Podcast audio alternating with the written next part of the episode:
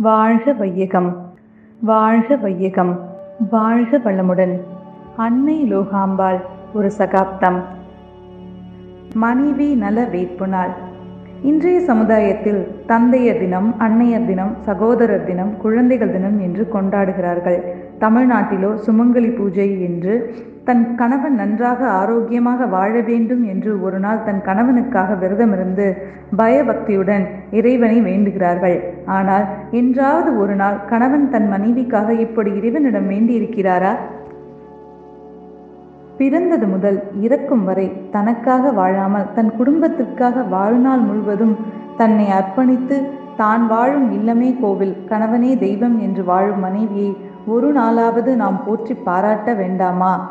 பெற்றோர்களுடன் சுமார் இருபது ஆண்டு காலம் வாழ்ந்து திருமணம் என்ற ஒரு நிகழ்விற்கு பின் தன் பெற்றோரை பிறந்தகத்தை தன் சுற்றத்தாரை பிறந்த ஊரை விட்டு கணவனை நம்பி இல்லறம் மாற்ற வந்த மனைவியை என்றென்றும் போற்ற வேண்டும் என்று உணர்ந்த மகரிஷி அவர்கள் அன்னை லோகாம்பாள் அவர்களின் பிறந்த தினமான ஆகஸ்ட் முப்பதாம் தேதியை மனைவி நல வேட்பு நாளாக ஒய்ஃப்ஸ் அப்ரிசியேஷன் டே என அறிவித்தார்கள்.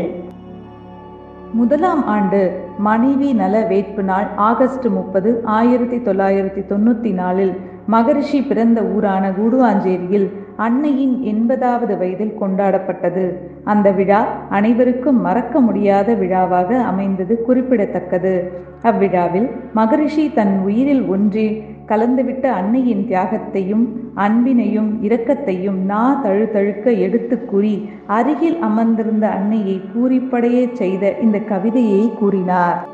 பெற்றோரை பிறந்தகத்தை பிறந்த ஊரை விட்டு பிரிந்து வந்து பெரும் நோக்கில் கடமை அறமாற்ற மற்றற்ற துறவி என குடும்பத் தொண்டேற்று பண்பாட்டின் அடிப்படையில் என்னை பதியாய் கொண்டன். நற்றவத்தால் என் வாழ்க்கை துணையாகிய பெண்மை நல நோக்கில் அன்பொடு கருணை இவை கொண்டு மற்றவருக்கும் அறம் ஆற்றும் பண்புமிக்கு என்றன் மனைவியை நான் மதிக்கிறேன். வாழ்த்தி மகிழ்கிறேன்.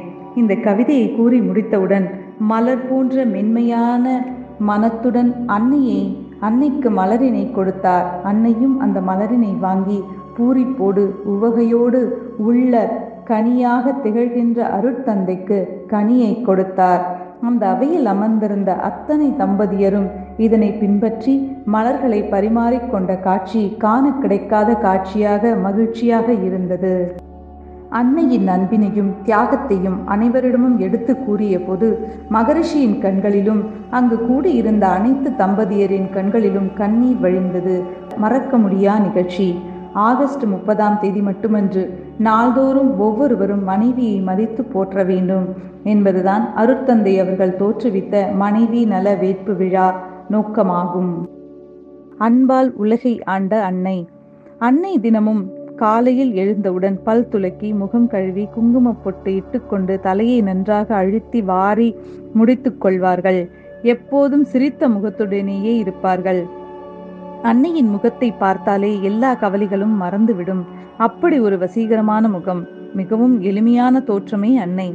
ஜாதி மதம் மொழி இனம் நாடு ஏழை பணக்காரர் என்று எந்த பாகுபாடுகளும் இல்லாமல் அனைவரிடமும் அன்பாகவும் பாசத்தோடும் பழகும் குணம் உடையவர் அன்னை. மகரிஷியை பார்க்க அனைத்து திசைகளிலும் இருந்தும் உள்நாட்டினர் வெளிநாட்டினர் என எண்ணற்ற அன்பர்கள் வருவார்கள். அன்னை அவர்கள் வெளிநாடுகளுக்கு சென்றதில்லை. அன்னை தந்தையுடன் தமிழ்நாட்டில் உள்ள சில மாவட்டங்களுக்கு டெல்லி ரிஷிகேஷ் போன்ற வெளி மாநிலங்களுக்கும் சென்றுள்ளார். தமிழ் தெரிந்த அன்பர்களிடம் தமிழிலும் வெளி மாநிலத்தவர்களிடமும் வெளிநாட்டினரிடமும் தனது செய்கையின் மூலமும் தன் அன்பை தெரிவித்து அவர்களின் நலன் விசாரிப்பார். நம்மில் சிலர் ஆங்கிலம் தெரியவில்லை என்றால் வெளிநாட்டினரிடம் பேச தயங்குவார்கள்.